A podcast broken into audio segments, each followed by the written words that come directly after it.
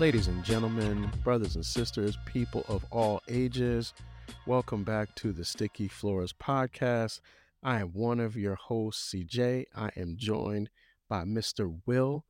And uh tonight, man, we got a we got a real, real good movie to break down. We're gonna be talking about 2005's V for Vendetta. And uh this is a movie that's been out for a long time, so we're gonna go in with a lot of details. If you haven't seen it, you really should, because um, this is one that's got a lot of really good information in it, a lot of good scenes, and we're gonna definitely get into that. Um, just for those who have never seen it before, a quick breakdown of um, what the movie is about. I just uh, I, I swagger jacked this from uh, IMDb. but uh, they basically say that uh, in a future British dystopian society, a shadowy freedom fighter known only by the alias of V plots to overthrow the tyrannical government with the help of a young woman. And so that the, that's the description of this movie, and it's a pretty good one. But um, Mr. Will, let's get into this, man. So V for Vendetta. Um, what are, what were your initial thoughts? Well, what do you thought? What do you think about this movie? Like, what are some of the inspirations for it uh, that you noticed and picked up on? Well, well, first of all, I like that we're running with the overall theme of not only politics and thriller and suspense, but this is also another comic book inspired movie. Mm, so I like that. Uh, I like that aspect of things. Uh, uh, CJ commented to, to those that uh, watch us, listen to us on a on a reoccurring basis. Uh, CJ mentioned that I tend to favor uh, movies that are based upon uh, ensemble casts and also are non-linear in the traditional sense of storytelling. Um, and also and, and also about gangsterism. and don't, and this touches... don't leave out don't leave out the gangsterism part. well, this checks off a lot of boxes then for me because uh, one, uh, it is very it uses it uses violence in a in a very uh, constructive way, I believe, uh, to tell the story and to push the narrative forward. And that is, uh, to paraphrase Malcolm X, by any means necessary, this dude is going to get his. Um, and he also says, uh, without saying such, that anybody can get these hands. So uh, he doesn't discriminate yeah. uh, as far as uh, sex, gender, uh, nationality, you name it. This guy, he he takes yeah, on everyone and anyone. Yeah, if he's about that life, man, he, he's yeah, a, he he's is. a revolutionary for all ages. Yeah, so I, I definitely like that. I but chief amongst the things that I that's not necessarily cake, so I don't want the listeners to think that that's where we're headed right now. I just want to say that I like um, the overall theme of this, which is uh, about uh, what it truly means to be active in one's society, uh, one's uh, uh, whether it be your your local municipality, uh, your your your school or your job, whatever it is that you're involved in, what that uh, participation, what that truly means. Are you an active individual or are you one who's on the sidelines, uh, just cheering? Like, what is your role and how do you define your role? Yeah, definitely. I mean, this is mo- this is a movie. Um, you know, it came out in 2005, and mm-hmm you know, we talked about this in pre-production. There's so much that was happening in the world in 2005, right? So, you know, in America, um, this is a couple years after September 11th, mm-hmm. right? And there was this for the first time in many people's lives at that time, there was this idea that America could be attacked, mm-hmm. right? And there were these things that were created in those years that many people read as the beginning of America shit becoming a totalitarian regime, which mm-hmm. is what you're seeing in this movie. So, like, remember that was when the Patriot Act, Patriot Act came out, and there were questions about privacy and about the government's ability to monitor your actions and movements in in real life as well as on the internet. Um, there was the creation of the terror scale. You know, like we talked about this before. Mm-hmm. And for those of you who may not know, there used to be um, a scale, a color coded scale, and it would be like yellow, orange, red. And it would talk about kind of the the terror risk for that day for the country based on information that um, like NSA and like different security organizations or parts of the government had gathered. And literally in America, people were your anxiety level was dictated by what the terror, what the threat level was for that day. So it might be like, hey, it's you know, it's yellow, so you're good. You're probably gonna be alive next week. If they were like, yo, it's red, yo, you ain't gonna be around, spend all the money in your bank account. Like literally that it was it was so crazy. And we didn't, you know, we grew up in that. Like we were we were uh, you know young adults in the time of that world, and this movie kind of shows you what happens after that, right? Because there's a there is a as a you know it's like I said, totalitarian regime in this movie that kind of, that kind of takes place after a major um after like a major unsettling event that happens like in this in the narrative of this story which is uh, pretty dope the way that CJ has uh, uh, given you a glimpse as far as what some of the background information on this story is. Um, Alan Moore and David Lloyd are the two uh, individuals responsible for the book. And the book, before it came to DC, was on a British imprint. So then, uh, comic book that is. Uh, so then, once it came to DC, obviously there were some changes to the themes and flows and some of the uh, particulars. For example, um, a lot of the uh, things that got swapped out are um, one, the theme of Margaret Thatcher and Thatcherism being uh, uh, at the forefront of things, a lot of British centric uh, ideas of uh, fascism, uh, imperialism, they got swapped out for neoconservatism and liberalism uniquely to the American experience. So that contrast and comparison between um, essentially, uh, uh, I guess now they're more of like the roles have been switched from master to apprentice and vice versa, where uh, obviously the United States was a colony of the uh, British, and now all of a sudden uh, the United States has become, after World War One, the uh, police of the entire globe. Um, but again, uh, a lot of the things that tie in that what CJ was talking about was the Homeland Security Advisory System, which yep. uh, came into play. I want to say around March of uh, 2002. Uh, so that's like like CJ said, you know, that's a little bit over a year. I want to say uh, what 16 months um, after 9/11. Uh, um, but going back to the the inspiration of it all is this book came out, and I want to say around like 82, 83. Uh, that's 1982, 1983 for our younger listeners. Um, uh, you still had these reoccurring Orwellian themes, part of uh, Animal House themes, 1982 uh, yep. themes of, you know, uh, totalitarianism, uh, dystopian Mad Max type of end of the world, total destruction, and the hedonism that these uh, conservatives were fearful of. But that also harkens back to um, you're talking about the Roaring Twenties coming out of the Victorian age, at least in this in this country, where the Jazz Age tied into now a freedom of expression and the fearfulness. So you'll have things of where uh, marijuana becomes illegal, cocaine, which was in Coca Cola, becomes illegal. Um, you have Freudian uh, theories being spread, Darwinism being spread, uh, movies like the Gate uh, that are now movies, uh, The Great Gatsby, which uh, Fitzgerald Scott Fitzgerald wrote. Um, oh yeah, I plays. Like that, yeah, yeah, so you so you have these these things that have always been present, but now they come to a head, um, which makes this even more of like a historical lesson in fast forward mode. You get a little bit of everything.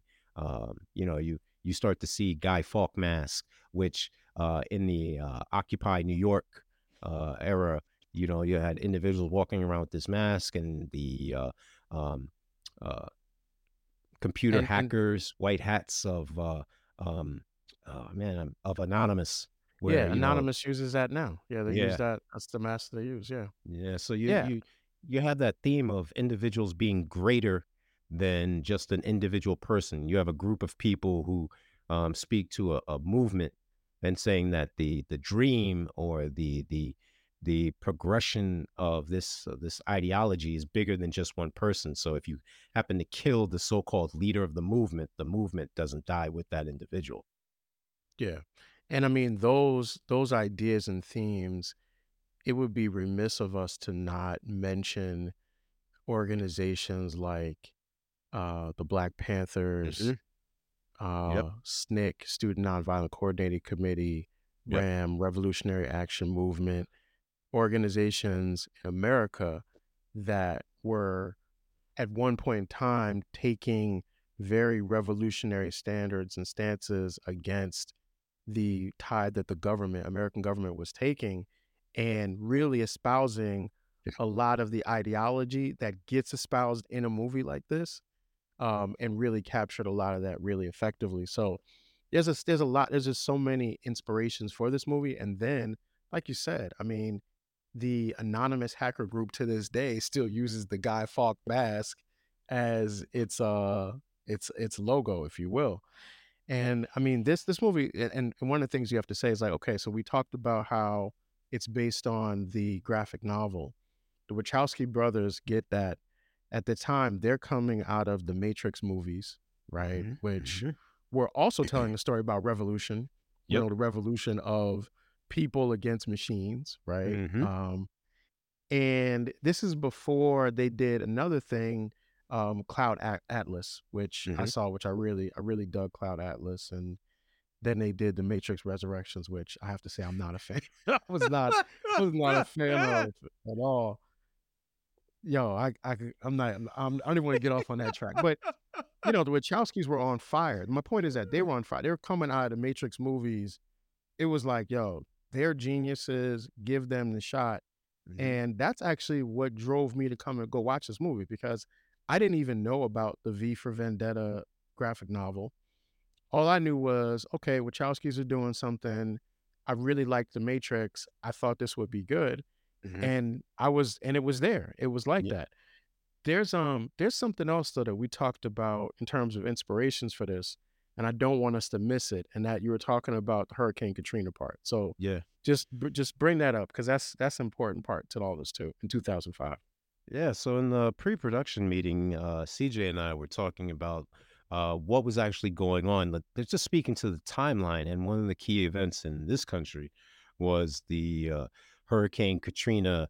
Um, not only the hurricane itself, but also the aftermath of what happened uh, to the folks who lived in that region. Um, and immediately, what comes to mind to me is after the levees broke, people became displaced and you had a lot of individuals who were not in the position to either relocate or even just get to safety um, within like uh, you know whatever the radius may have been from their home the proximity so you would see these uh, depictions and and typically it was of uh, lower income black people either in uh, just a decrepit state um, and obviously so i mean if uh, raging waters thrusted upon your home and destroyed everything you had within a matter of seconds um, and you have uh, no car very limited funds i mean i'm pretty sure you would be uh, distraught and um, not in your best uh, light as well but you had these individuals where cnn fox and other media outlets would depict these individuals as refugees even going so far as saying that they were refugees and what Mm-hmm. C- I I was remember that. speaking to was uh you know you have these people who are citizens they were born here raised here went to school here worked here ate shopped here just like you and i and literally um they were trying to be outsourced like like work or like product um so they were dehumanized in that aspect but also marginalized in the aspect of being called a refugee and i don't know Yeah. about you but um you the listener it's that if I lay claim to something and then all of a something unbeknownst to me happens and I'm pretty much powerless and I seek help from fellow citizens or my neighbors or other people that are going through similar circumstances in their day-to-day routine and now I'm being labeled something that I'm not um, it's almost like kicking a man when he's down. You know, insult to injury, Yeah. if you will. Yeah, I mean that that that whole scenario around Hurricane Katrina. So you got to remember, like at that point, coming out of September 11th, 2001, a lot of people would say those next two years afterward, or two or three years, were maybe some of the most unified that America had had Mm, in a long time because for the first time there was an explicit enemy that was outside of the country, right? And that Mm. was like Al Qaeda. Remember, and it was Al Qaeda, and then it was Afghanistan, and then it became Iraq, and Yeah. then it was Saddam Hussein, and of course that that's a whole that's a whole different type of podcast to get into all those points. But one of the things that's really significant about that is that event of how American citizens were handled during Hurricane Katrina was the beginning of the thought that the American government at that time and the Bush administration in particular did not care about its people and Kanye were willing to West. sacrifice. Right, right. George Bush doesn't care about black people. Right. That's where, right. Kanye got that was, and everybody remembers that. That's one of the greatest Shout out to Mike Myers. one of the greatest pieces of television is Mike Myers sitting there when Kanye West says that, and then they flip to Chris Tucker, and Chris Tucker looks like, "Why did y'all put the camera on me when he said that?" it was amazing, and you know, you brought up like CNN. Another incredible piece of of footage was Anderson Cooper having a meltdown in front Mm. of the Superdome because remember the thing was the Bush administration and FEMA couldn't or wasn't moving fast enough to get Mhm. aid to the people. and all which those made- which- Right, which which made people think for the fir- uh, some people for the first time, some people thought this regardless that wow, this government doesn't really care about us, right? Mhm. And so when this movie comes along in 2005, it's like it's already dealing with the ideas of an Amer of a country that cares about being in power more than it cares about its people. And Mhm. so it sets a foundation that if you were growing up, if you were watching these movies in that time, you're already along, you're already bought into the journey as Mhm. soon as the movie starts. You know what I'm saying? Definitely. So let let's so let's let's get into the movie because it's got it's got incredible things. Um, so one of the things that we talked about this, but this movie also has a very clear intersection between government, law enforcement, and media. Mhm. So the you know people talk all the time about the idea of the corporate media or the government sanctioned media. This movie leans into that a hundred percent Definitely. and and obviously like BTN, uh, I think was what's it called? Um, um, what does the B stand for? BTN. I don't even remember what it stood for, but BTN is uh, is like obviously like Fox News. Like that was the point of what it was supposed to be like, and it was just so many obvious connections to things that were seen in the world at that time. It was just amazing. Um, that I mean, this movie also has some amazing uh quotes that are a part of it. You know, we talked about some of these um like artists use words to cover lies and politicians use lies to cover the truth. You know, or um governments people should gov- people should not be afraid of their governments. Governments should be afraid of their people. Like just these little nuggets that were being dropped in. Um, I know you. I know you had a couple that you wanted to talk about too, and I know you wanted to talk about the names and how the names of the characters were important. Yeah, so we were talking about um, BTN real quick, um, which is really weird because the mouth is uh, the division of the Norsefire government. So Okay. you know, just that alone in itself, the the Norse mythology tying into uh, Nazism and the folklore behind that, and then if you peruse a, a little bit uh, further into the uh, catalog of uh, what was going on during World War II, you would realize that there was mysticism involved in some of Hitler's uh, uh, political stances, and that they honestly believed. And this this is- might sound a little off track, but they believed in another world, another universe being tied into individuals traveling from the center of the universe, and then um, uh, using. Uh, well, I don't, I don't let's just say uh, using the tesseract. Using the, they want to use the they want to use the tesseract to get to the other get to the I'm other trying. universe.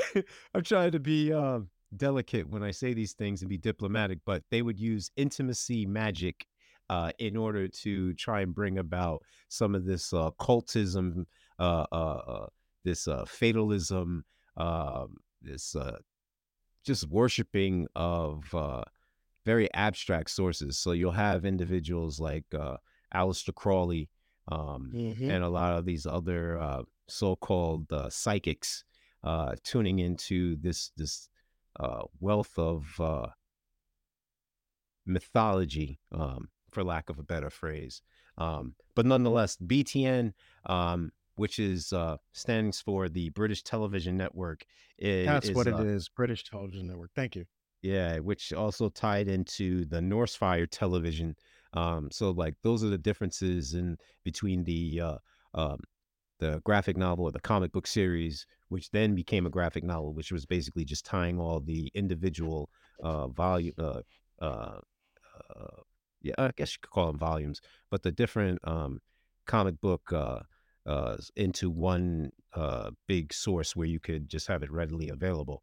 Um, but some of the names besides the Norsefire and British television that I, I, I really found interesting are you have V who takes on this uh, this uh, initial, which if you recognize, most things are recognized in this country uh, with a symbol. So you have the Wu Tang W, which is synonymous. Mhm. Um, so you you don't necessarily have to say the Wu or whatever have you. You just know their their insignia. Um, you have the Rockefeller chain. I'm speaking right now just to music, but there's also other things such as the so-called mermaid for Starbucks. You have uh, the The, Apple, the icon, sign. Yeah. right? So a lot of things, even just with teams, sports teams, like you can recognize um, a lot of the individual sport teams either by their colors or by Dallas their Cowboy emblems. star. Yeah. So, you know, a lot of these things, they speak volumes because they draw upon different comparisons and they evoke certain emotions. You know, if I say to you, um, you know, like for example, the Dallas Cowboys, uh, some of the things that'll come up is quote unquote America's team or Mhm. the open uh, stadium so that God can watch uh, his favorite teams, uh, supposedly. Um, Yep. and just a lot of other things that evoke these type of cliches and emotions that individuals can draw from in basically to summarize that uh, uh, uh, a picture's worth a thousand words um, then you have the guy fawkes mask which we talked about um, and speaking to uh, the gunpowder plot and the insurrections that were transpiring uh, during the 1600s uh, their attempt to his attempt rather to blow up the house of lords which ties into the movie where they're trying to do away with uh, via explosions um, not only is it uh, grasping the attention of the audience, but also of the downtrodden individuals, citizens, and Desians within uh, England, uh, specifically London. Um, you have um, the characters, um, and this is where we get a little bit more uh, intricate. Um, you have Evey Hand- Hammond, Hammond. Um, so automatically Hammond you think of hammer and bringing down the point or bludgeoning or hammering the point home ev ties into eve which is the first woman and this is eve uh, this is v's protege um, also ev um, she has two e's two i's the v also ties into v for vendetta for his initial um, then you have uh, uh, like i said the uh, or rather cj mentioned the bishop um, you know that whole Catholicism where uh, Guy Fawkes he was a Catholic. He uh, he would, if you recall um, your uh, school education in social studies history class, whatever they called it in your region of the of the of the neck of the woods, um, you have this this character of Guy Fawkes who was a historical being. Um, he was literally a, a con- he converted to Catholicism. Uh, fought for Spain, came into England, brought about some of the uh, or wanted to bring about some of the changes and tried to bring about this insurrection and he was sentenced to be hung quartered no drawn and quartered now when you hear that you don't necessarily know what that means well not to be too graphic being drawn and quartered literally is being pulled apart by horses until your uh extrem your your extremities are pl- are pulled apart and that also includes your head. So your arms your legs your head your torso ripped in half and then literally cut into bits and in england during that period your head would be put on a spike uh either on the wall so london bridge falling down humpty dumpty side on a wall all these things tie into that. So when you're talking about these nursery rhymes that speaks to that to that age of the 1600s but going back to some of the names as well of the cast members, and shout out to Hugo Weaving, um, who during that run, I mean, he was part of every uh, major franchise. So, like CJ mentioned, you're talking about The Matrix, you're speaking of Lord of the Rings, uh, you're talking about. Um, he wasn't that. I forgot yeah, about that. yeah. he wasn't those ones. and Yeah. then eventually Marvel, which would have liked to seen him come back as uh, the Red Skull, but you know he just didn't want to do it anymore. Um, actually, he didn't even like uh, depicting that character, which I found very weird. But um, then you have the uh, Chief Inspector Eric Finch, Finch being a bird, migrating, uh, discovering from one area to another. Um, in this case, uh, Inspector uh, literally talks about being a party member for 20 years. So you have that that that discussion of uh, being quote unquote loyal to something for two decades, which sounds more impressive than just saying 20 years. And then in turn, um, he has a change of heart. New evidence is brought to light. Um, he's looking at his fellow party members a- in a very uh, distrusting way, and they too are looking at him in that same way, especially in that scene where uh, uh, Sutler says to him, you know, uh, and I'm paraphrasing, uh, you'd be best to try and figure this out, or there will be some changes, meaning like he's going to be killed. Um, and then you have Mr. Greedy, you know, uh, his name is Creedy, but I call him Greedy. Um, Mhm. uh, basically saying the same thing, like, hey, you know, eh, how long have you been a member? And now you can't do this. And now this is Yeah. going on. And coincidentally, you happen to be the one that was doing all this at the time that these things were going on. You're basically causing a cloud of uh, suspicion to be thrust upon him. And everyone is so uh, keenly aware that, you know, the streets is watching um, Yeah. in every sense of the word. Um, Yeah. but yeah. yet, They, yeah. It's yeah. just- They. Yeah. it's just very interesting how these names uh, help to hammer home the point of, um, you know, there's distrust, but with good reason, Um, because you're you're evoking uh, this fear in individuals on a constant basis.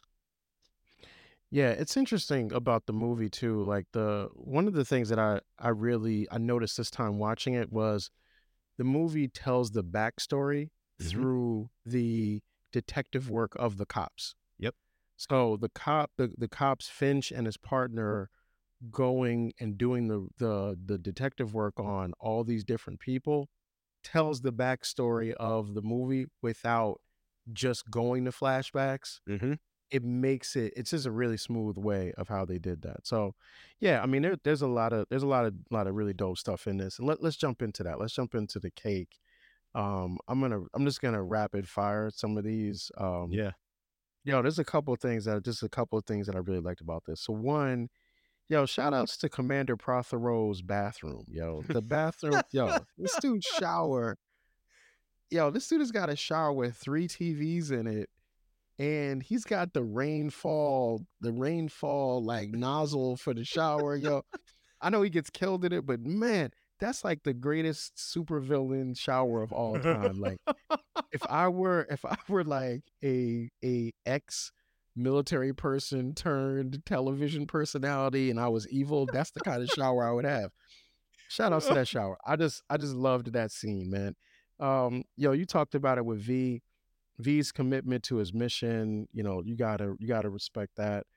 Um, the scene for me, one of my favorite scenes is where V kills the coroner, Mm. um, who is now a coroner but used to run the facility that V was at. Mhm. And the smoothest joint, just the one thing that's really smooth is like how he's in the shadows and she's like, Are you there? And he just kind of steps out of the shadow. It's very Batman esque, right? and then at the end where she asks, like, you know, are you gonna kill me? And he's like, I killed you 10 minutes ago. It's cold Like, blooded, yo.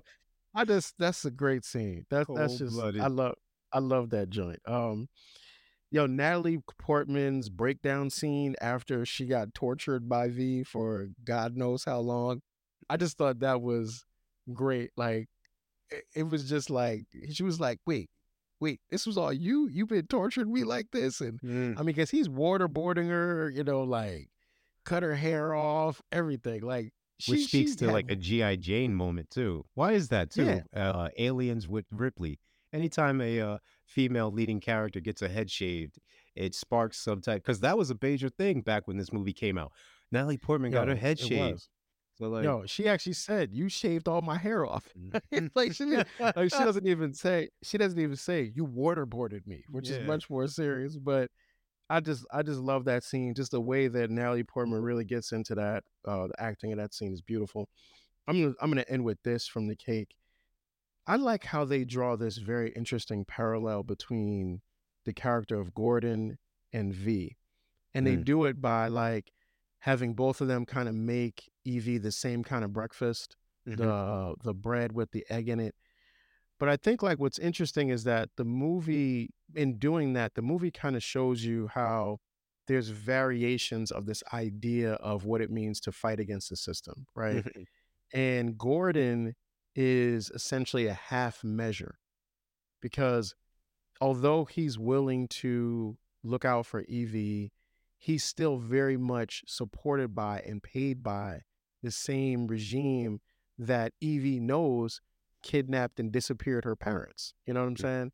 And and V, while V has some of those same, you know, secret rooms and all these like different parts of memorabilia, V is like the real revolutionary who's willing to tear the whole system down in order to change it. So I thought it was a interesting course sort of parallel that they drew there with that one. Um, and then just real quick, I like that they never showed V's face. I thought that was a really great move in the movie. And I love the ending. I love that he doesn't make it to the end. Um, hopefully no spoilers on that. Will, what you got? what you got? What you I lo- got for some of the cake? Well, I wasn't really big um, as an enthusiast on the shower screen, but it did evoke mem- uh, uh, uh, images of commercials from Delta and Kohler. So shout out to them um, because of the raindrops, the uh, ebony uh, onyx uh, background in the uh, shower and such. So shout out to Mhm. them. I, I, so I guess the tie-in would be I definitely love the cinematography um, and the different camera uh, uh, setups and images that were portrayed. Um, as always, I like the cast. Um, shout out to, like I said, Hugo Weaving as CJ touched upon, Natalie Portman, John Hurt. Um, I definitely believe uh, uh, kudos to Stephen Rea for playing uh, the inspector, uh, Inspector Finch. Um, I also like the characters of uh, uh, Mr. Creedy, who I call Greedy. Um, he just reminds me of a of a pig. I don't know for some reason with like a tusk coming out. So would that be a warthog? I don't know.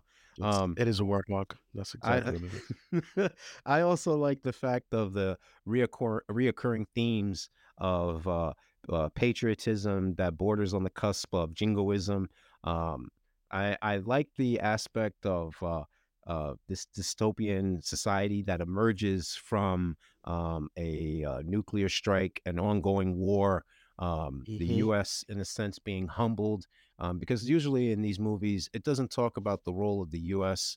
So, say for instance, like Mad Max or uh, Terminator, or you know, where you have these uh, societies that basically are brought into ruin. But in this case, uh, the there's a, a commentary in which I forget the character who does it. He says, you know, and I think it might have been uh, CJ's homeboy, um, Prothero. Swole, yeah, it's him who- talking about America. yeah, Mhm. where he says, you know, you know, you were basically the darlings of the uh, of the entire globe. You had it all, and now all of a sudden you have nothing. Um, famine, uh, pestilence. You know, basically the four horsemen uh, has uh, wrought destruction upon the the U.S. Um, I like the aspect of uh, Eric Finch going on this journey and eventually looking at his fellow party members. Um, and shout out to uh, Eddie Marsan, uh, who played uh, Mr. Etheridge um, you have these individuals now looking at each other with such contempt, fear, loathing, um, as they discover, and as you, the viewer, discovers rather, um, all of the atrocities that they committed. I mean, literally, it's evil genius. Um, one of our fellow friends and I have this uh, this commentary where it's evil genius when these individuals not only create the means and the mechanisms of destruction, but they also have the cure, which harkens to in World War One and Two, where you have individuals who make the bombs and the bandages simultaneously, so they control the narrative of yeah, we're we are the doomsdayers, um, but we are also the ones who are the uh, so-called uh, uh, Florence Nightingales who are bringing about, which is she was an ironic character herself. Um, so just that whole aspect are my my favorites or my cakes rather that I, I really dug. Yeah, and I, I think like that that part about the storyline, the part of the storyline about the virus. So Yeah. there's this thing where there's a virus that happens and people get so afraid of contracting the virus that they elect Sutler and his party Mhm. and then they release the vaccine that they already had in place Mhm. to deal with the deal with the virus that they created. and they become rich by doing that. So it's like a Yep. double-edged sword. And the sacrificial lambs pawns are actually that the youth. So the Yeah. more impressionable ones, which kind of harkens me back to uh, my uh, opening discussion about uh, 1942, Hitler, the rise of Nazism, World War II ending. Um, you, you see similar parallels with that. Um, the contamination of the water supply, um, and then also them shutting down the various subway systems, which V uses to bring about their downfall and sparking the revolution and uh, Yeah. causing those to come about. And one last thing that I'd be uh, neglectful if I didn't mention. Uh, I like the fact that it was the young girl who, as is the case in most things, is the voice of reason. It's always the youth. So she would say, which is funny to me, this term bollocks every time there was something that they didn't agree with or they knew was suspicious or or was just a real suspect. And she is wearing the Guy Fawkes mask and she's tagging up a wall with the V for Vendetta sign. And all of a sudden you see one of the fingermen, he comes and he shoots her and then all of a sudden the crowd that witnessed this that that was the straw that broke the camel's back for them and they literally stomped this guy into wine um, and they basically do away with his body um, with Wait, such ease and effortless well i mean grapes italy Europe. they stopped him into wine. Yeah, I've never heard that. Never heard that blood term. red I know. I got. I got the metaphor. I was. I've never heard somebody get stopped into one. this That's is a good colorful one, co- this is a colorful uh, Nah, description that's of a the movie one. but a nonetheless good I. I definitely love that parallel where the innocence of youth which also helped to spark the revolution is a, a very central figure in itself and she didn't have that Yeah. many speaking lines either um, she's probably listed as girl with glasses uh, for all i know in the movie credits Yeah.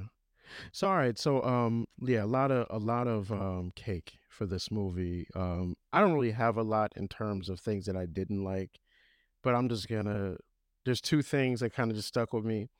And it's not it's not the first one, these are both kind of nitpicky. So I, I'm saying that from the beginning. Um a lot of the a lot of the movie is I remember seeing this the very first time in the movie theater. When Evey gets captured and you watch her get tortured, you're watching it like, is V gonna come save mm. her? Is she gonna escape? What's gonna happen? When you realize that it's an elaborate plot that V created in order to help her transition into someone who is unafraid, that really lands well the very first time you watch the movie.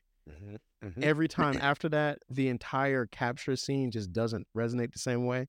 It's not a flaw with the movie itself, but it just it's just like that's an important part that you never get that same emotional vibration from, or at least I don't. So that would be one thing um that I would say in terms of didn't like as much.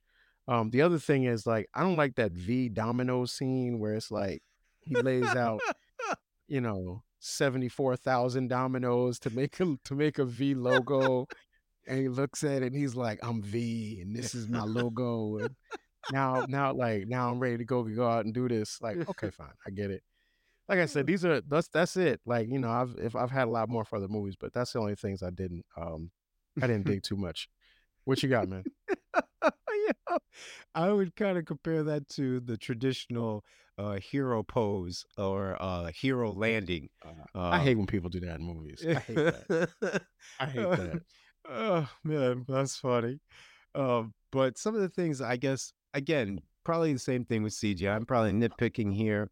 Um, one of the things I, I definitely don't like is the death scene of V. Um, they're in the subway. She says to him, "Hey, we can we can leave here together." And it's always the female who's like, "Yo, let's go. We can bounce. We don't have to do this. We've done enough. Let's go." And the guy is always like, "No, I must finish it." And he willingly sacrifices himself like he wants to die. I I don't know. That somehow that just doesn't resonate with me. Maybe it's because I like living and I, I'm accustomed to this thing called breathing. Um, but I, I wasn't a fan of that. Um, Okay. he had the wherewithal to, and I'm piggybacking, he had the wherewithal to plan this for 20 years. So, for example, in that death scene, he has an iron chest plate. Um, and that helps to bring about fear, et cetera, et cetera.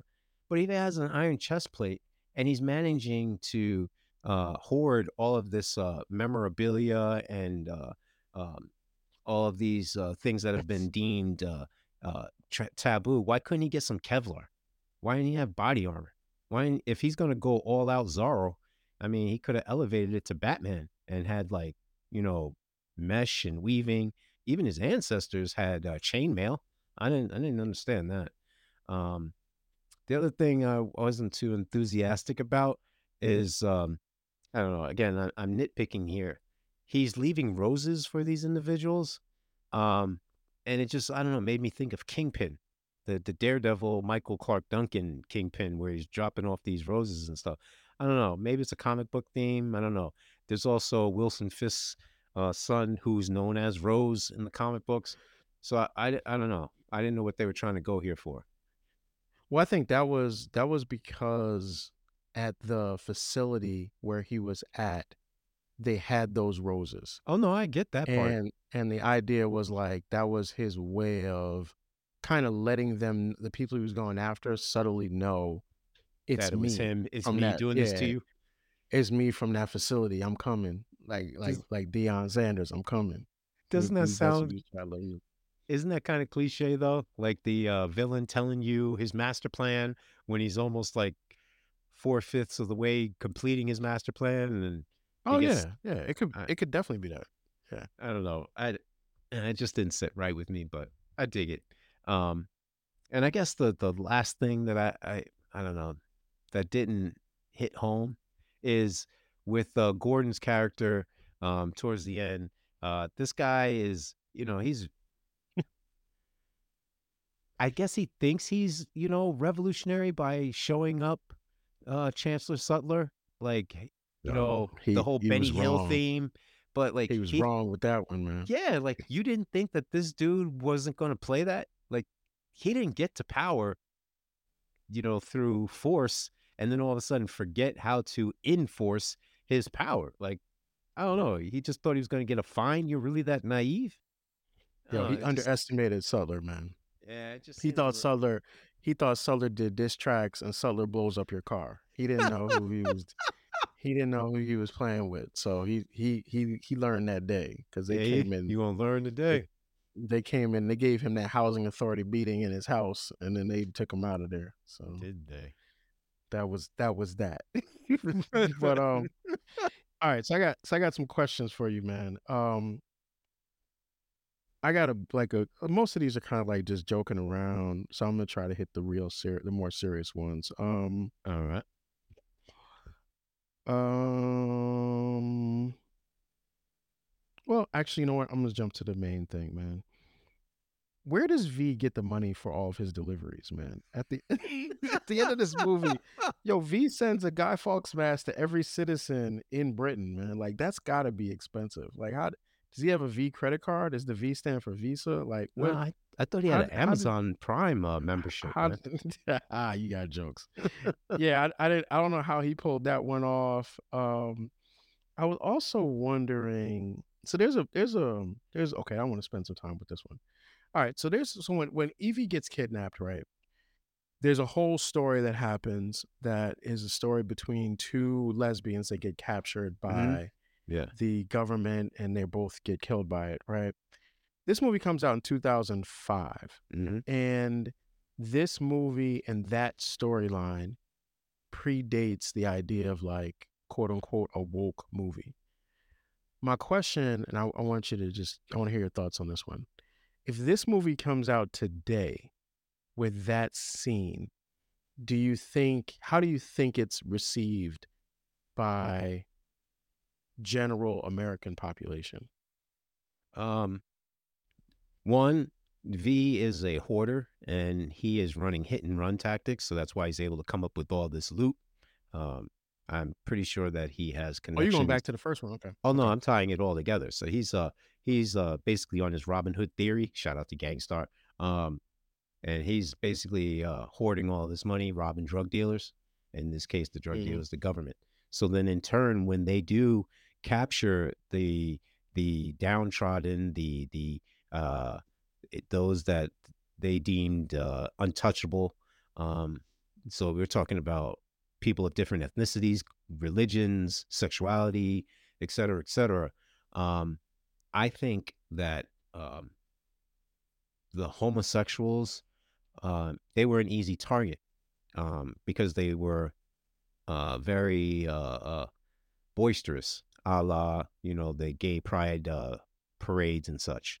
So in turn, once they were seen as deviants, um, the government was able to hark in and step in and and basically take over. And you have that depiction of what it means to be an outcast, um, what it means to be dehumanized, and then in turn, V is able to use his experience because when he Evey tell he tells Evey, hey, yeah, she passed. I found those notes in the cell next to her, and she was in the cell next to me. Then I found those notes, et cetera, et Mhm. cetera.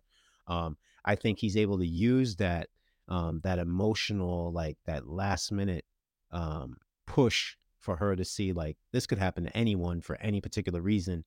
And I found you at your man Gordon, who is also a homosexual, and you see how it all ties in. Like they could just take you in the middle of the night and you'd never be seen from, a la like your mom and your dad, and your your brother was one of the kids who died at the uh, uh, viral uh, school, the with excuse me, at the school where the virus was spread. So it all ties, it all comes home together.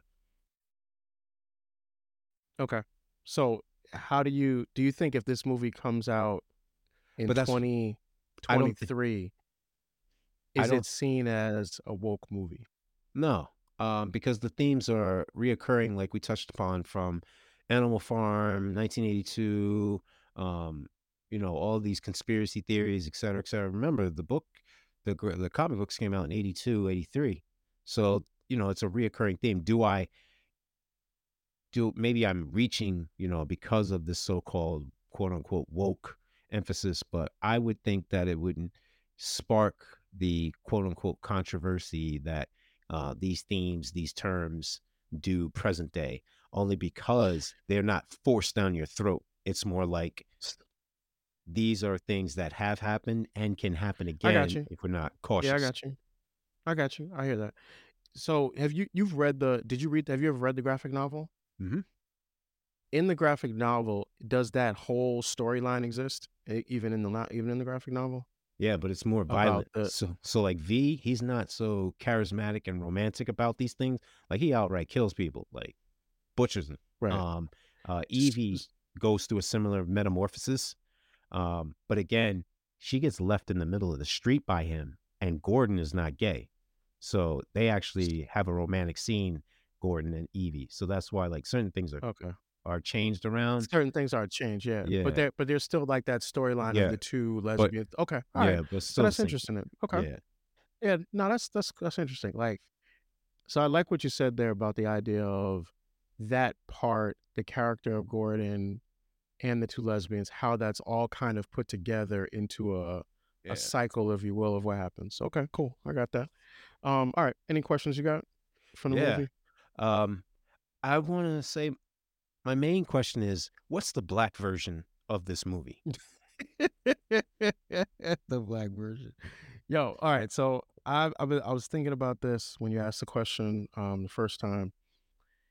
I think the closest thing to a movie version of this is um The Spook Who Sat by the Door, which is a movie that was made by Sam Greenlee off the book that was also made by Sam Greenlee, Mm-hmm. The Spook Who Sat by the Door, which I highly recommend both of them. They're really the book is great.